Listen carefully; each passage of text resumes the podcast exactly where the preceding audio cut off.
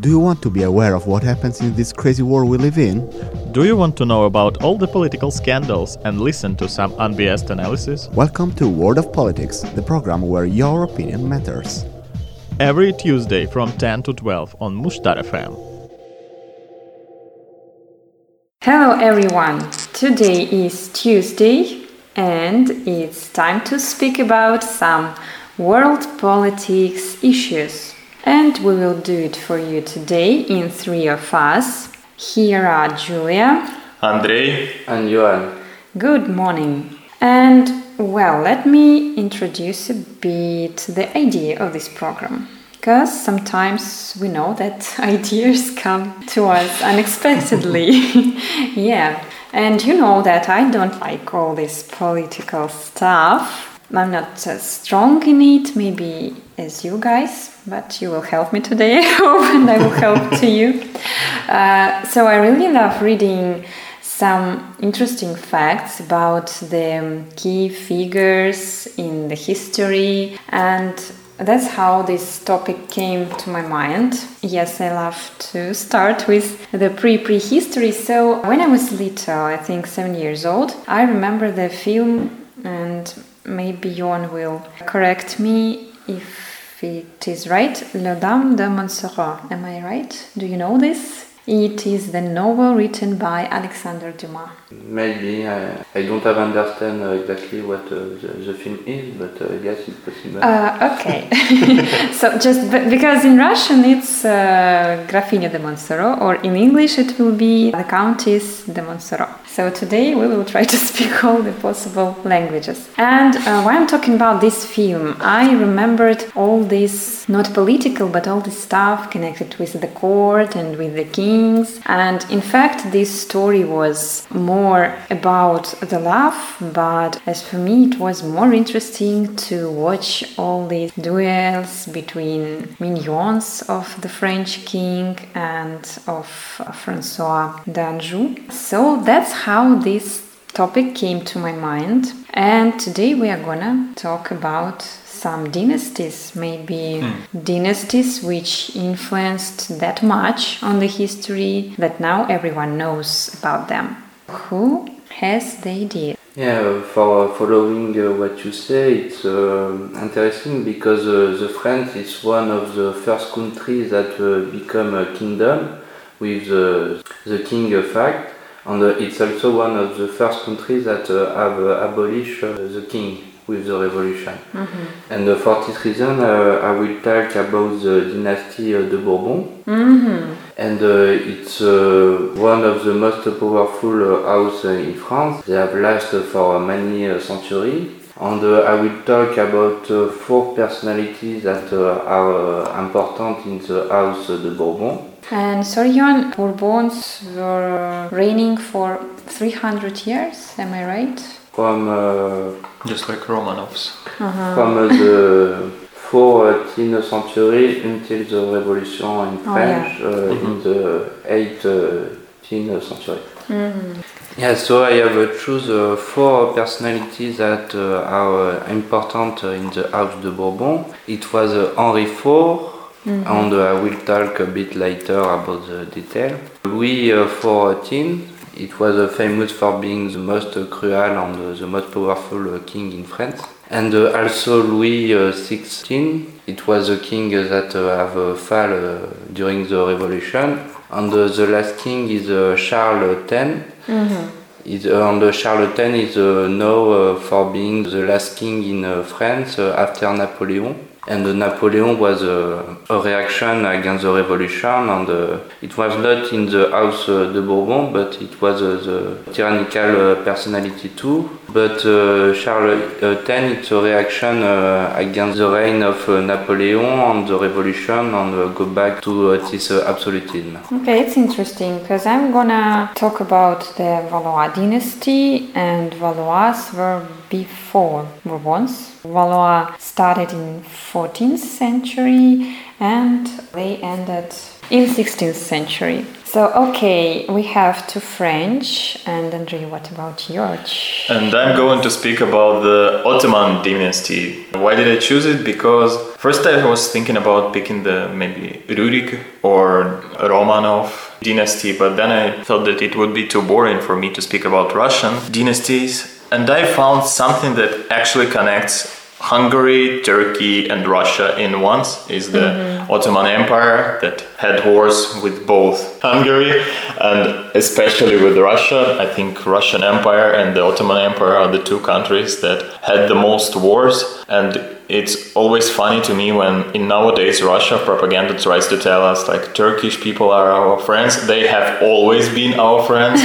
and first part I can agree with, but the second part it's like Mm. We were always at war with them. So yes, but it's really cool that I didn't think about Ottomans, but I love also reading about them, about some, not all the dynasties, but some of, not kings, they had sultans, and Turkish culture and Turkish, I think, political figures were connected very strongly and I will listen to you with very, very much interest. But okay, uh, Johan, maybe you can start because you was so rushed today. yeah, just a good choice uh, for Andre because uh, the Ottoman was uh, really the golden age of uh, Arabic world mm -hmm. with yeah. Uh, Constantinople and uh, that is. Yeah, so two people who've chosen French history, and we are friends of yeah of Turkey. Okay, so let's try. Let's move on. Yeah, so uh, the House de Bourbon have begun in uh, the Middle Age.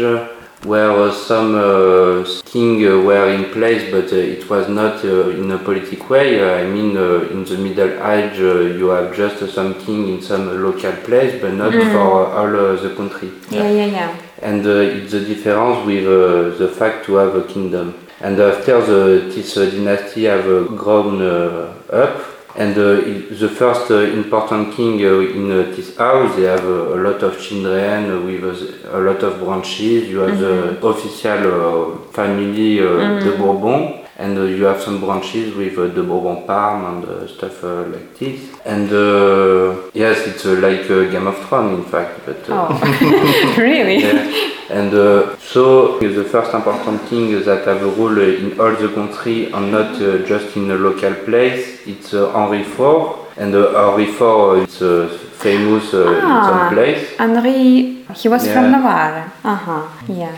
And uh, you have uh, also the most uh, elite school in France that, that, have the name Henri IV. -huh, yeah. And also Henri de Bourbon is born in in the 16th century and uh, he's famous because he's Protestant and yeah. it was a religious war between the Protestant and the Catholic but he was in Protestant and after that uh, the Protestant was uh, persecuted by the Catholic and also he don't have uh, the point and uh, he have accept to renounce uh, of being a Protestant person yeah. to become a Catholic and he's famous because uh, he was able to uh, to join this uh, conflict because it was a Protestant before. Yes, and I think he was in fact like Protestant because we know that he was forced to have this marriage with the Queen Margot. Margot was the sister of Charles IX,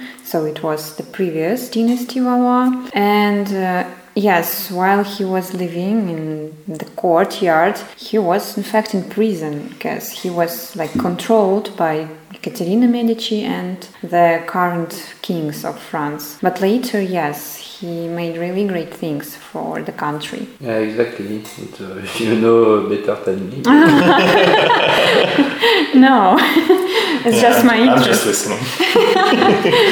and uh, he, yes, he is also famous for uh, his war against uh, Spain and uh, but uh, because uh, yes, the, the fact of a king is to conquer other territory, and when they, they win wars, they become more famous, and it's how the feudal age work. But uh, what is interesting is uh, really uh, the, is the capacity to have make peace between the Protestant and the Catholic yeah. in France. Mm -hmm. And so with this peace, the kingdom become rich And I think it was important because when uh, any kingdom has these wars between people who are in different kind of religions, countries are really get tired of it, and at one moment somebody should finish it. So that's why we can say thanks to Henri IV, and yeah, it's very important thing. I will also tell later a bit about this Catholic wars and Huguenots wars, but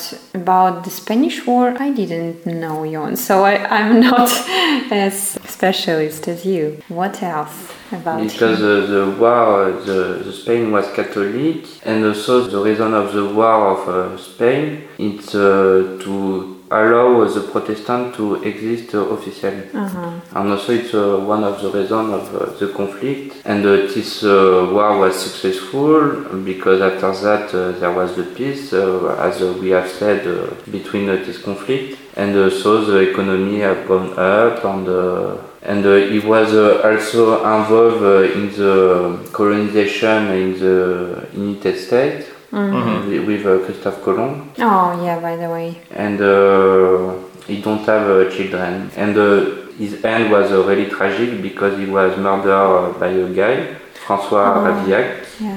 And uh, he don't have uh, children, and uh, so it's another kingdom of the house that become the king, and it's the beginning of the of the Louis because there was -huh. a uh-huh. lot of Louis, and it's the yes. beginning of that. So Henri IV, he didn't have children, yes. And who was the next after him? Uh, Louis uh, XIII, but uh, it's -huh. a big house. -huh. It's because it's a, a, bit more complex just uh, that uh, one uh, just one branches it's uh, yes. really a lot of branches and uh, yeah. if you don't have uh, children you, you have the, the children of somebody close in the yes. house and mm-hmm. you have the, the throne a lot of people who wanted to get the throne. So, yes, you were right about the Game of Thrones. And really, when I was preparing, also, I was sure that it would be so easily for me because I love reading these stories. I have read this uh, trilogy by Dumas about Valois. But no, it was so complicated because you are the king, but you have the son, or you don't have the son, and you have their brothers, sisters. But okay, it's not for women that time i mean reigning but still lots of different neighbors neighborhoods and relatives and everyone wants to get the throne so it is really getting more complicated when you are going deep into the history. But okay we finished with henri iv what about louis Louis so, XIV? Louis XIV uh-huh. is the most uh, famous king in France because he's called the, the king's son. Why he's famous is uh, because it was uh, really uh, welcoming. In, uh, he had uh, the throne uh, at the age of five years. Oh. And he was uh, helped with some persons that uh, advised him to how to rule, but uh, he was really in authoritarian and it was the beginning of the absolutism because it was he's called the, the king of sun because he is directly uh, the incarnation of God. Mm. And so uh, what he say, uh, you cannot uh, say uh, no if you don't agree with him. You, you, you just mm, yes, very welcoming. has a rule all uh, his life because uh, in this period the life was more difficult. Uh, you can die with a simple disease or with yeah. nothing, and, mm-hmm. mm-hmm. and, it was more difficult to become adult. A lot of children died. Yeah. But uh, it was not uh, his case. He was lucky, we can say. Yeah. and uh, yes, he's now really for his cruelty. And he had a lot of women and uh, it was uh, famous because uh, he has built the castle Versailles. Oh, yeah. And Versailles is really famous because you, you can see gold everywhere, everything is mm. really, really expensive mm -hmm. and it's really a museum today. And uh, when you visit uh, Versailles, uh, you you can see also that that was a secret room mm -hmm. because he, the, the king of the sun has a lot of mistress, so he he, he make some tunnel into the, the room connected each other to mm-hmm. to meet every. yeah, I think that each king had special rooms and tunnels for different purposes, not only for this, of course. Yeah, there's also a legend of Amber Room in somewhere yeah, in yeah, Russian. Yeah. yeah. Yes, so, so, why not? but it, it's interesting to know more about these secrets of the kings. yes, and so uh, why he's famous is because he is now uh, for having the, the most powerful army uh, and to have dominated Europe during this period. He has win a lot of war. And before uh, the, the, end of uh, his reign, uh, he has now only one defeat with the Treaty of Ryswick in uh, the end of uh, 17th century. Mm-hmm. and after the kingdom of france become a, a bit more uh, in reduction than before because the france during this period has grown a lot. And Yes, for the end, uh, he accepts the testament of uh, Charles II for being uh, his little king, le Duc d'Anjou. We have owned the Spain, but this decision is the beginning of a war with all the Europe against the France. And so the end of uh, Louis XIV is the end of uh, the, the golden age of royalty in, in France. Mm-hmm. And uh, the, the period become a, a, bit more complex after that.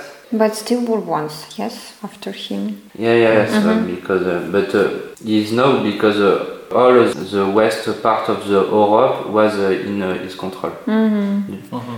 And at the end of his reign, he has lost that with because of this defeat. And uh, I will um, continue with uh, Louis uh, XVI. Mm-hmm. And by the way, the question so Louis the 14th Louis the Sixteenth. I mean, just where was Louis the Fifteenth? No, no, there is a more many. Uh, yes, yes, yes. I mean, when I'm thinking about the Louis, I'm thinking about fourteenth and sixteenth. Yes, uh-huh. but you never think about other Louis. Like, yeah, okay, where are they?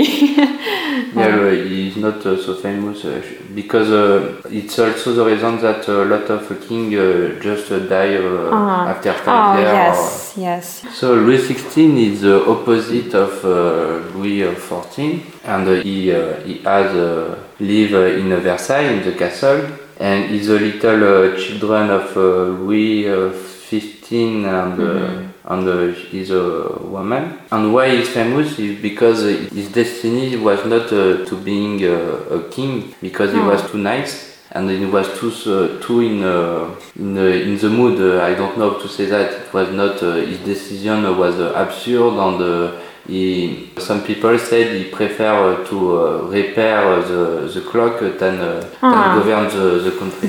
so he wasn't ready like to be a politician one, but he was more like inventor maybe or kind of that. Yes, mm-hmm. Mm-hmm. yes uh, the, the fact to govern the, the kingdom was not uh, his cup of tea because he, had a uh, no connection with uh, yeah. with people, yeah. uh, with terror or with uh, sympathy. He, he, was just in his mood, and uh, so it's the beginning of the revolution and the end of uh, the dynasty of the de Bourbon in the history. after he has continued, but it's a bit more complex and now and it's the end of the golden age in case. Yes, and uh, because uh, a lot uh, during this period people complain about the fact that the noble person have the, the poi and there is no justification mm -hmm. for this poi. Mm -hmm. And it's the beginning, beginning of also the golden age in the philosophy in France with mm -hmm. some Voltaire, Rousseau, and all the philosophers that have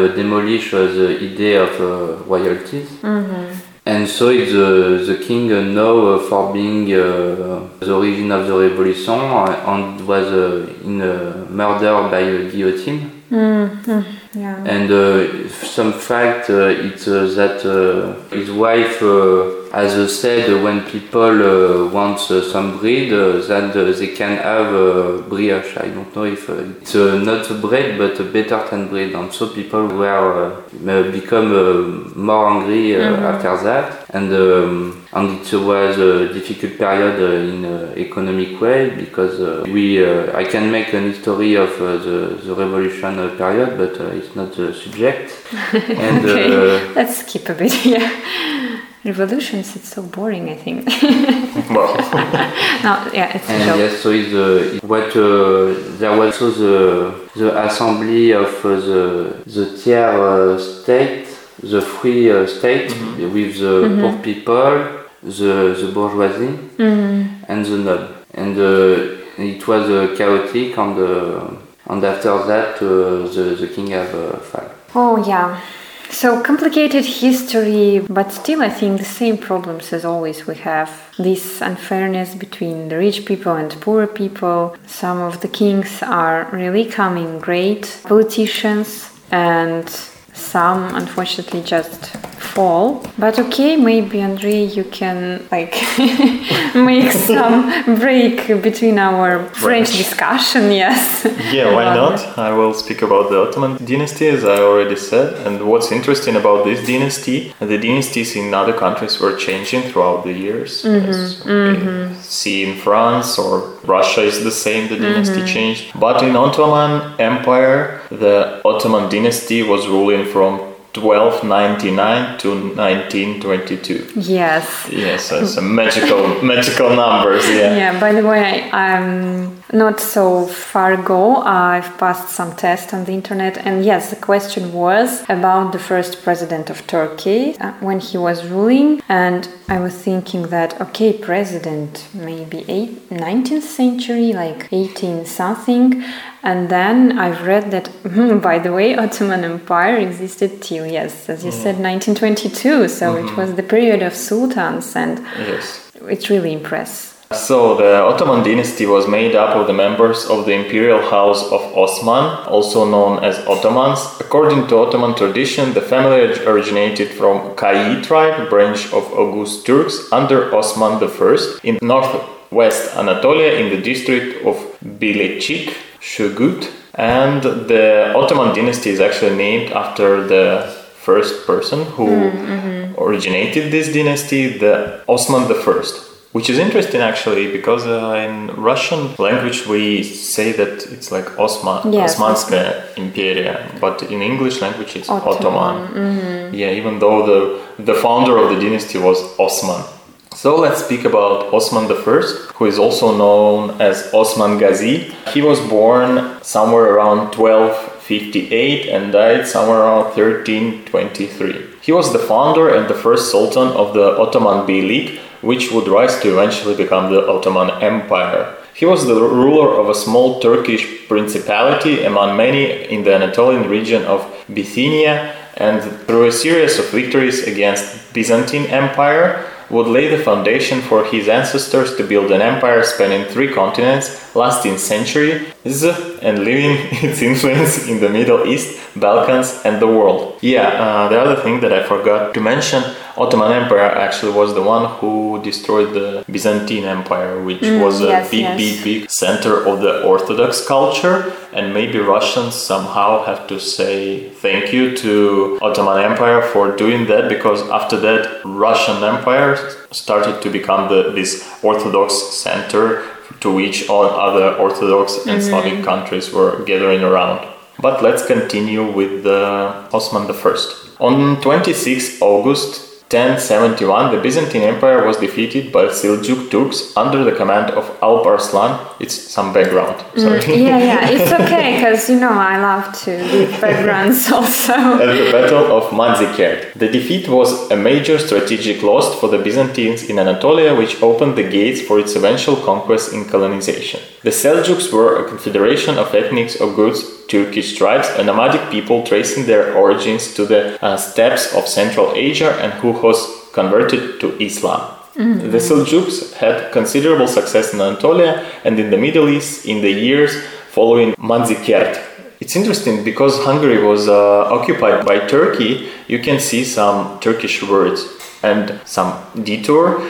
We were walking with my Turkish friend in Budapest and she saw the Török Étterem, which is translated from uh, Hungarian, like Turkish bistro, something Yes, like that. uh-huh, It shows like it's. Turkish language, it's not Hungarian, it's Turkish. Yeah. uh, Turkish people influenced lots of empires actually. The Seljuk, as I already said, had considerable success in Anatolia and the Middle East in the years following Manzikert. However, due to internal power struggles, conflicts with crusaders, and the emergence of the Mongols, the Seljuks in Anatolia rebranded first into the Sultanate of Rum in 1081 and uh, fractured into several principalities known as beyliks, and among those many beyliks was Osman's domain. Unfortunately, information about Osman's early life is scarce. Mm-hmm. Outside of contemporary Byzantine accounts of his battles with their forces, records of his life were, for the most part, written posthumously at the behest of Ottoman Sultan centuries later. Osman, as I already said, was born circa 1258 in the city of Shogut, located in the northwestern Anatolia region of Bithynia. His father was Ertugrul, a chieftain from the Kayi tribe under the command of Seljuks. He was awarded pasturing lands in Bithynia by the Sultan of Seljuks for his thrice distinguished service. In his youth, Osman married Malhun, the daughter of Sheikh Edebali, a prominent local Sufi cleric and close confidant of his late father. Edebali himself was initially reluctant to give his daughter's hand in marriage to Osman, however, he changed his mind after hearing Osman recount what he believed was a prophesizing dream. Hmm. That's interesting. Hmm. Deciding the political uh, political situation in your tribes by Yeah, just yeah. speaking about some prophecy that you saw in the dream. But yeah, that's how it was. In this mythological dream, he saw a moon rise, then deep into Edebali's chest, uh-huh. with a tree sprouting from it and providing people with shade and streams of water. Edebali believed this prophesied Osman's prosperous future empire. Scholar of Ottoman studies Caroline Finkel emphasizes First communicated in the form in the later 15th century, a century and a half after Osman's death in about 1323, this dream became one of the most resilient founding myths of the empire, conjuring up a sense of temporal and divine authority and justifying the visible success of Osman and his descendants and the expense of their competitors for territory and power in the Balkans, Anatolia, and beyond. Actually, this dream was also like the base of this legend that the power is given to the ruler by the god. Mm, so yes, people, yes. yeah, that the ruler, thanks to God, saw this prophecy that he is he should rule. And by the way, uh, yes, we know that Turkish people has strong uh, influence by their religion, and I think that's why, by the way, why Ottomans were living so long. I mean, their dynasty was Yeah. reigning because they had kind of strict uh, rules,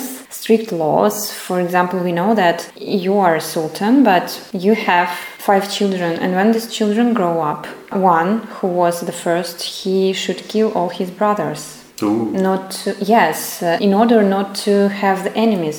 So like that's why the throne was like absolutely yours. But this situation actually changed in the time of reigning the sultan suleiman the magnificent.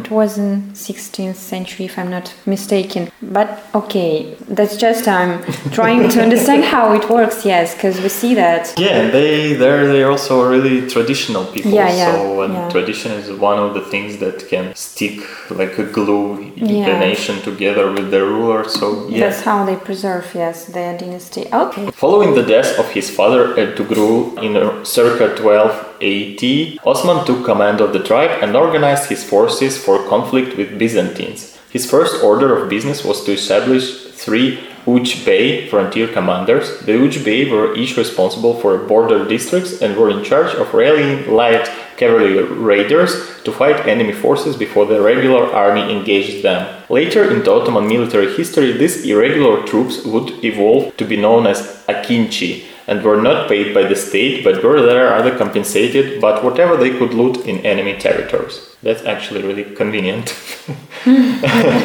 Byzantine hegemony in Bithynia evaporated in 1302 when Osman and his forces defeated the Byzantines at the Battle of Bapheus near the Sea of Marmara. The outcome of the battle allowed Osman to consolidate his hold on the countryside, leaving many major Byzantine cities within striking distance. In the following years, Osman would regroup in Yeni Shahir and continue absorbing small settlements into his fledgling principality. Eventually, in 1308, he completely isolated the Bithynian capital of Prusa, modern day Bursa, and laid siege to it. The defenders held out valiantly thanks to a steady stream of supplies and reinforcements through their maritime connection with Constantinople, but the situation remained a stalemate for over a decade until in 1321 when the last port supply in Prusa was captured by Osman's forces. Osman, however, would not see the siege to completion. He died 1323 and his son Orhan would be the one to capture the city. Orhan succeeded his father as Bey and further expanded the territory he inherited, going on to almost fully annex the region of Bithynia and arrive to the gates of Constantinople. Osman also has some domestic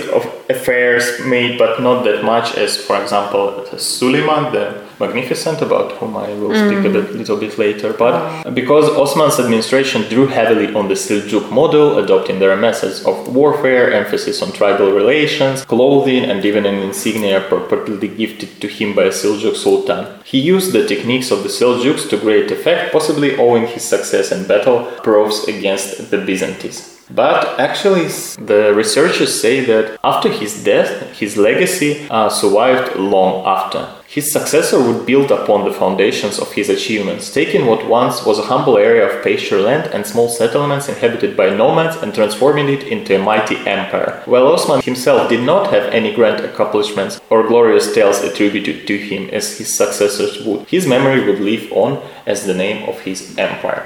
Now I will move without any pause to the next. And I think the most famous Ottoman uh, Sultan, Suleiman the Magnificent. Oh, yes, my he's, favorite one. yeah, he is also famous in Russia thanks to the series. Oh, yes. The, I think mm. the Magnificent Century. I will try to say it in Turkish. Muhteşem Yüzyıl.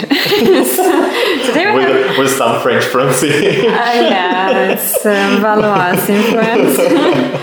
But yeah, there is this series where they show the all the intrigues in yes, the, court, court, of yeah. Sultan Suleiman the Magnificent. But I would like to say that I don't like when they are trying to mix, you know, the history, the real facts, and some imagination of the director or some other crew of the film. But what I loved, it was these great views of Turkey, Istanbul, mm-hmm. and their suits were totally amazing. I was just amused by it. But okay, mm-hmm. so. so Suleiman the Magnificent.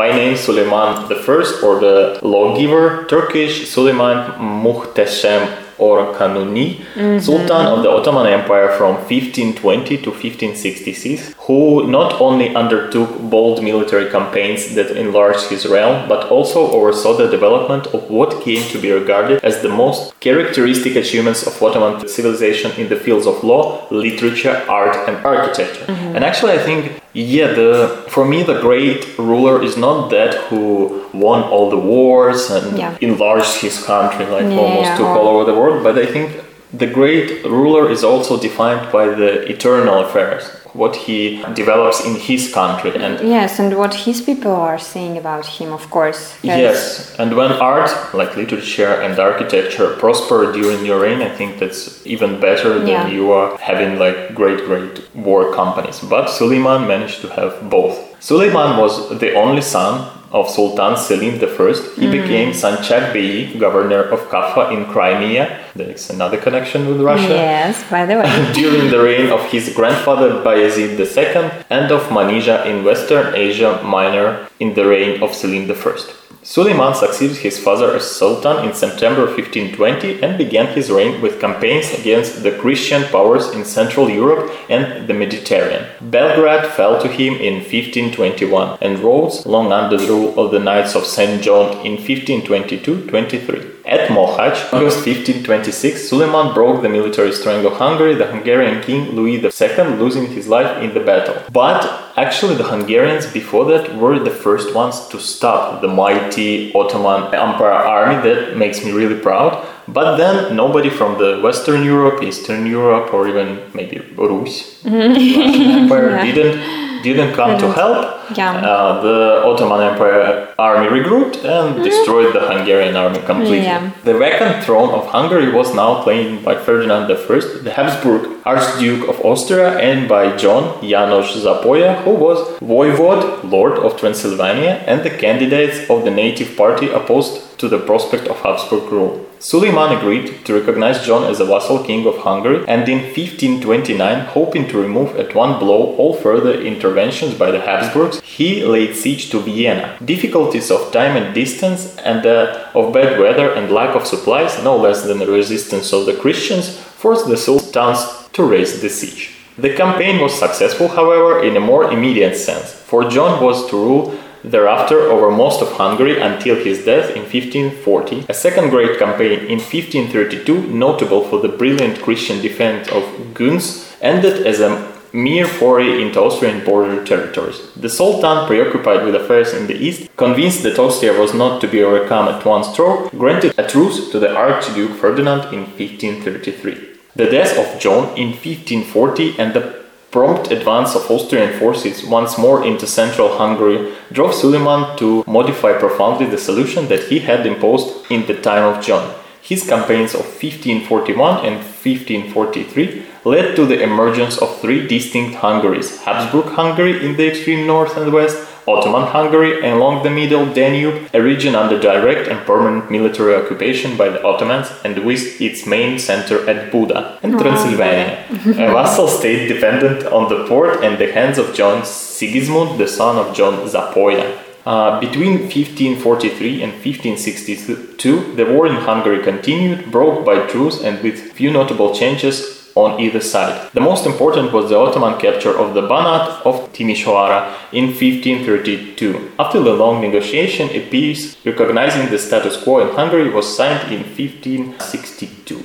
There were a lot more other war campaigns, for example, against Persia, but I won't speak about them as much because I already uh, said a lot about this Hungarian. I will only speak about domestic achievements and Suleiman, and then I will finish speaking about the Ottomans. Ah. Suleiman surrounded his, himself with administrators and statesmen of unusual ability, men such as his grand viziers, chief minister Ibrahim Rustem and Mehmet Sokollu, ulama, specialist in Islamic law, notably Abu al-Su'ud and Kemal Paşazadeh, Fantastic Turkish. Thank you. I love it. made the period memorable as did the great Turkish poet Baki and the architect Sinan. Suleiman built strong fortresses to defend the place he took from the Christians and adorned the cities of the Islamic world, including Mecca, Damascus, and Baghdad, with mosques, bridges, aqueducts, and other public works. In general, Suleiman completed the task of transforming the previously Byzantine city of Constantinople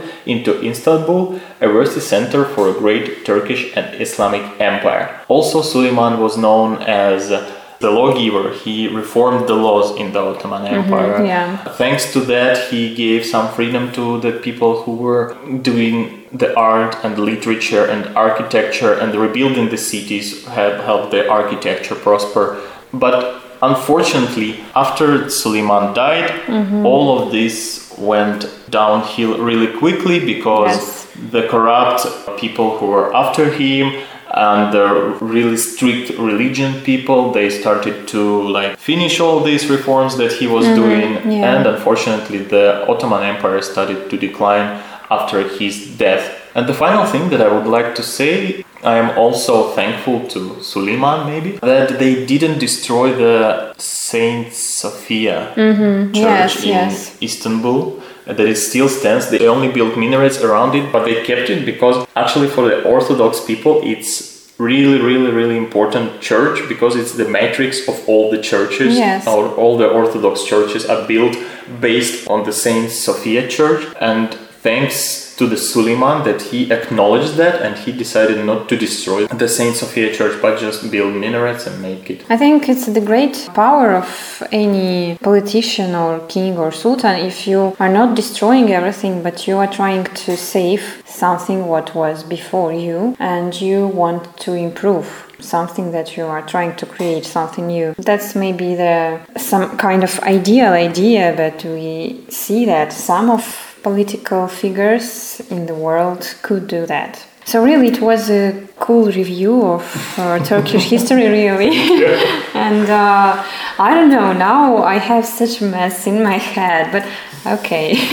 I just add uh, the, for the, the period of Constantinople. I don't know if it's a link with uh, the uh, Sullivan, but uh, it was uh, known for being in uh, advance uh, in knowledge uh, Mhm. than uh, every country in uh, Europe. Uh, really, uh, before the, the fall of uh, Constantinople, it was uh, everything was uh, in progress, and uh, it was now as uh, the, the best place uh, for for the knowledge. Yeah.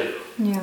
You know, my personal opinion is that it's for me, I don't want to offend any other countries or empires, but as for me, there exist two empires, great empires, which I think that they are. It's uh, Roman Empire and Ottoman Empire, really. We can find the, the items of Roman Empire everywhere, all over the Europe, and not only Europe, I think. And Ottomans are also, they were influencing a lot of countries. So that's True. Yes, we can find both of them, I think, everywhere in European country and city and even town. But okay, let's try to go back a bit. We are going again in France, and these uh, two centuries, from 14th to 16th, so this is the Valois dynasty. They were living before Bourbons. And I would like to start actually with the book I've told you earlier. It's actually the trilogy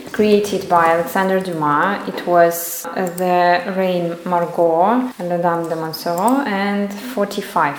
And this trilogy is actually um, talking about Valois. Of course, the main idea, the main plot uh, is consisted of different items like love story and, of course, political intrigues etc. But still, uh, I will try to tell you about these people, uh, of course, through my prism and prism of my perception of this book and some historical facts. So, if we are talking about the book, book starts uh, with the love story. I'm talking about uh, Montsoreau's story. So, against the backdrop of all these palace intrigues, the ideal love between two people was shown there, and this love was between Diana de Meridor. She was forced to become the Countess de Montsoreau and noble Count de Bussy. It was first hero of my heart. So he was close to the Duke of Anjou, Francois.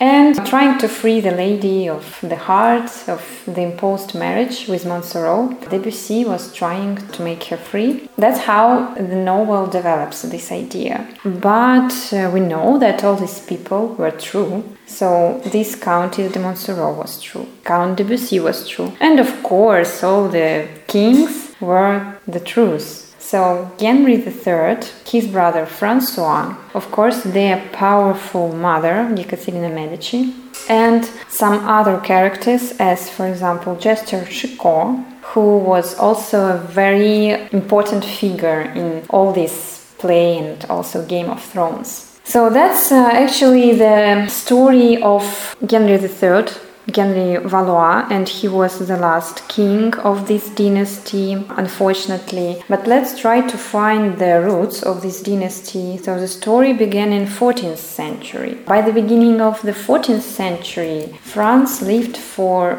long years in strong feudal fragmentation, and in fact, it was just a conglomerate of semi-independent feudal states. And as you said, Johan, yes. So we had like kings of these states and we didn't have like yes the whole country. But france has become through the effort of the last kings of capeting dynasty more or less centralized state. And since that the country introduced like uniform laws based on roman law by the way again yes the influence of roman empire. And of course common governing bodies. So now king could rule relying on these vassals and lawyers so the Paris Parliament, the Supreme Court, and the Court of Auditors. And the king was convened by the king on general matters of state, Congress of Representatives from all the free classes of the country. King Philip IV, the Beautiful, who ruled in 13th, 14th century, he managed to subordinate even the Roman Catholic Church to his will, and it was also very hmm. important. Yeah, that's how France managed to calm the whole state. And the very last of the Capetings dynasty, they successfully ruled in France. There were sons Philip IV, Louis X, Philip V, and Charles VI. And unfortunately, none of them left male heirs. And this dynasty, which was ruling for 300 years, unfortunately and unexpectedly suppressed.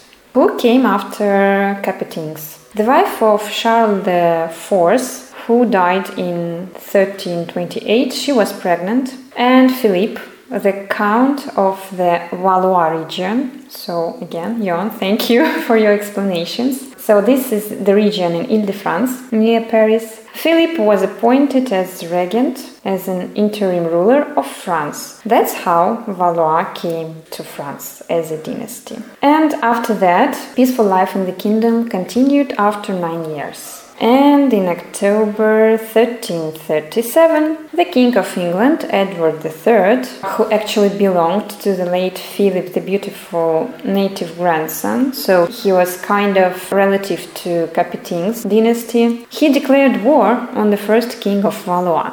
and that's how France again got into this war trouble and no one expected that but that's how this 100 year war started between England and France and Philippe had to conclude a truce with Edward, but before the deadline of this expired, the first king of the Valois dynasty died. After Philip, his son John II, the Good, got the throne, and he got a country actually with a treasury devastated by military spending, war rewards, northern and western territories, and the country grew embittered by the increase in taxes, so France was flooded with numerous robber gangs. And uh, just one point, uh, you have to know that uh, the dynasty of Valois was uh, during the war of 100 years. Yes, yes, yes. And uh, it was really a conflict uh, period with uh, also the pest, and the pest have killed the half of the European population. Mm-hmm. yes, yes, you are right. Yes, that's the true, and that I also mentioned. Yes, this hundred-year war was really exhausting for all the countries. So let's try to move on. and I will try not to make you feel confused, dear listeners. So, after Philip Valois, his son John II the Good takes the throne, and what is very important in this period of time that he got the country after another awful event. Before his reign the part of Europe was under the Black Death, you know, this hmm. Euro Asian pandemic, yes. So that was an awful thing because that period of time the church actually lost its power because uh, priests not only couldn't stop the spread of these epidemics, but they actually died themselves. That's why, since that, um, the power of church was decreased. So, what I would like to say that actually each uh, king of the dynasty gets the country not like the brilliant one, but with some troubles. And as we see, they have lots of enemies. Like when you got the throne, you should be ready that everyone will try to kill you, to deceive you,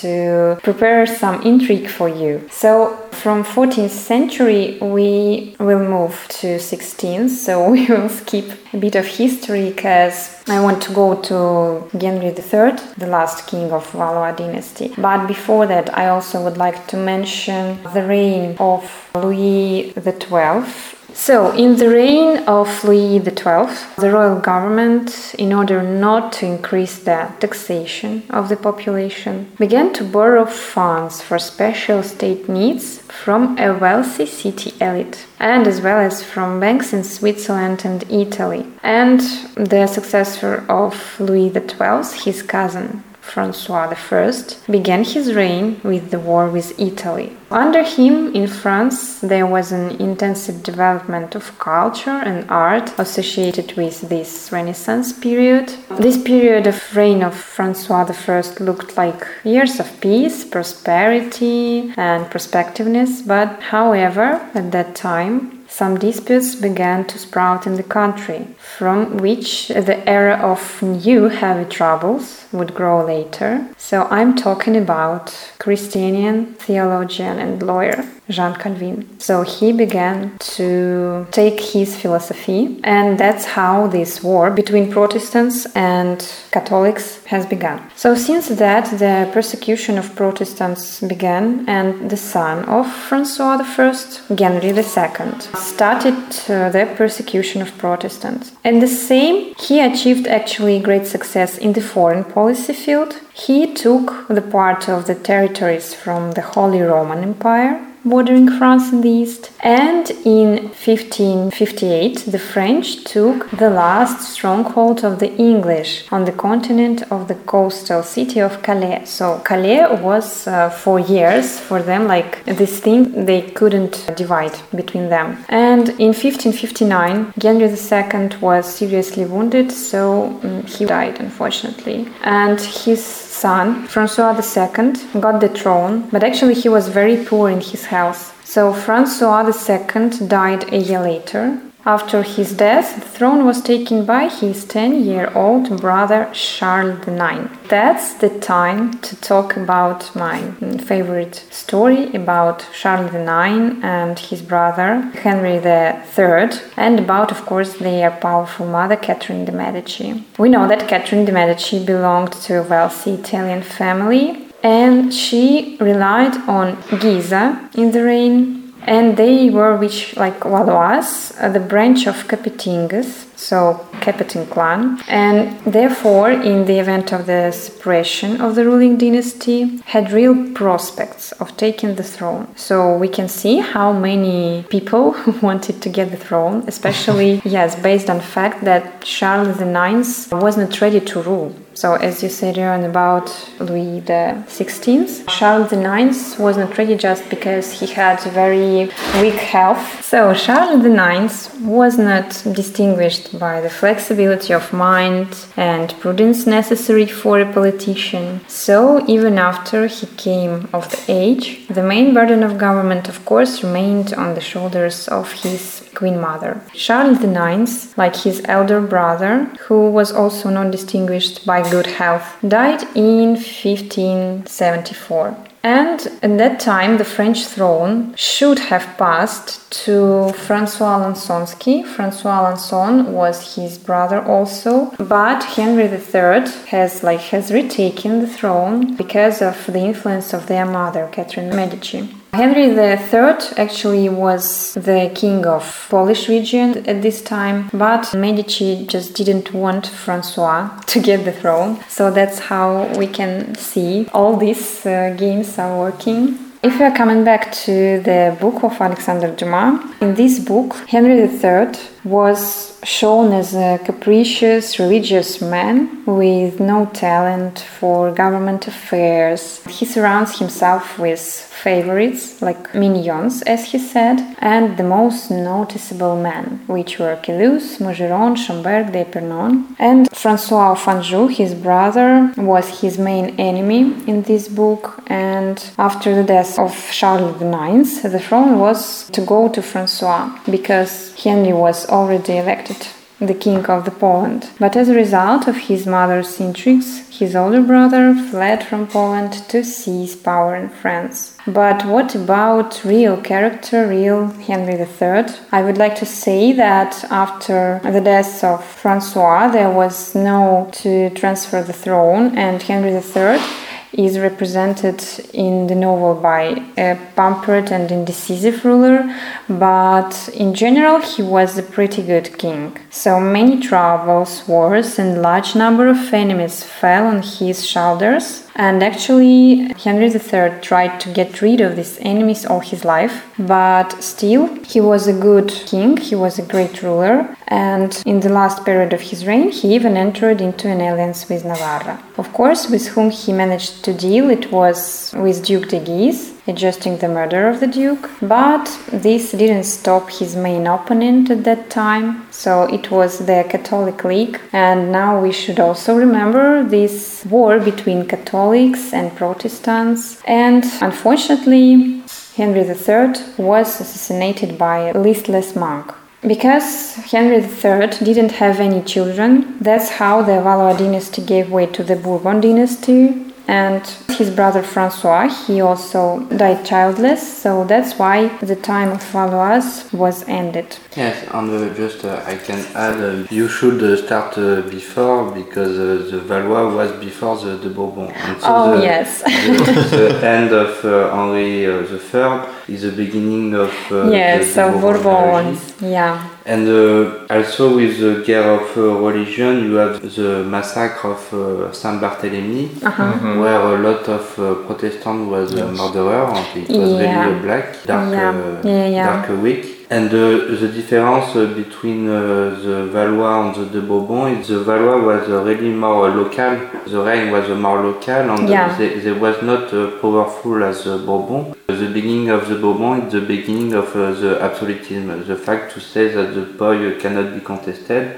And so the Valois were not so uh, powerful as the Bourbon, and uh, it was also a more difficult period with the war of uh, 100 years, and the guerre of religion, and uh, also uh, the war, war mean uh, guerre in French, sorry. Yes, Uh, with yes. the war of uh, 100 years, with the war in Italy, and with the war in religion, and uh, so it's the difference. Yes, you're right, Johan. Thank you. I would like just to talk about one more, my favorite character. It was Chicot, and Chicot also was a real person. In the book, he was shown as very nobleman and very clever, and in fact, he was. He was a Gascon nobleman named Antoine Angleret, and he really was, but unofficial, gesture of the king. But even more, Chicot was the friend and the advisor to Henry III, and also not exaggerated in his fencing skill. So, in addition, I would like to say that there is historical evidence that Chicot allegedly wanted to settle his accounts with the Duke of Mayenne for the beating received, and in real life, not only in the book, he managed to do this. So after the death of Henry III, which by the way she called, he really took it too serious and he was very close with his king. So after that, he went on the service of the next king, Henry of Navarre, Bourbons. And uh, during one of the campaigns, along with Henry IV, Chicot captured Count Chevigny. Chevigny was a relative of the Duke Mayenne, and thus he has taken revenge on the beatings with the Lorraine's house. But the life of Chicot was ended very tragical because introducing Chevigny to the king, Chicot said, I give you the captive who is actually my captive. And Count Chevigny was so offended by this fact.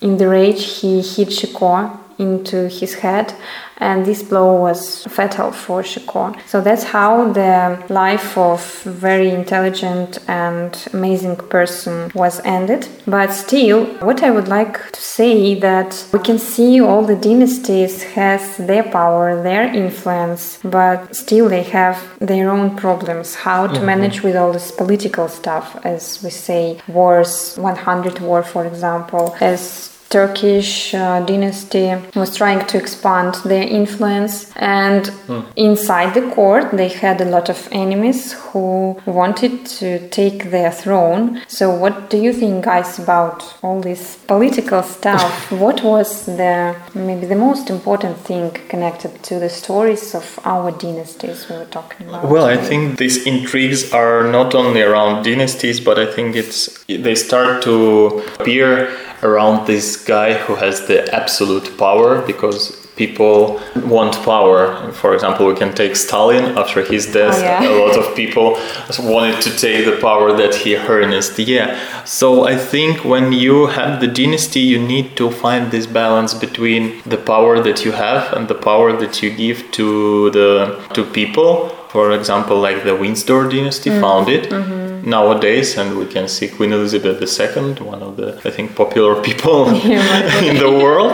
Yeah, but if you can't find that balance, if you take a lot of power or you give a lot of power, your will dynasty fail. or empire will crumble. Yeah, for me the the problem is uh, the origin of uh, the legitimacy of uh, the poi because uh, everything was uh, the only uh, rule uh, that uh, was uh, the right one. It was the law of the blood. And so the contestation uh, come with uh, this idea that the blood uh, is not the, the right blood, and uh, so people say, "Ah, I am uh, from uh, this uh, king, and so Yeah. it's, uh, it's my boy," and uh, and so the the, the conflict uh, starts.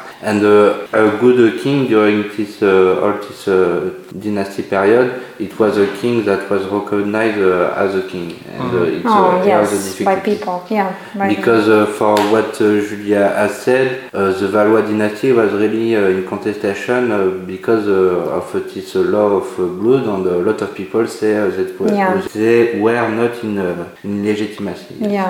And uh, I think we can uh, conclude. Yeah. So thank you guys. It was really an interesting discussion and I hope that not too heavy for our listeners.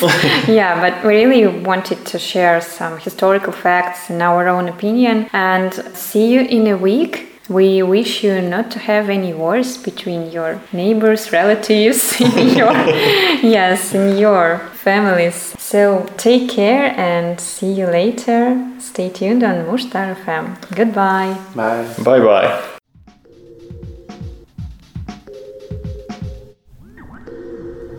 Do you want to be aware of what happens in this crazy world we live in? Do you want to know about all the political scandals and listen to some unbiased analysis? Welcome to World of Politics, the program where your opinion matters. Every Tuesday from 10 to 12 on Mushtar FM.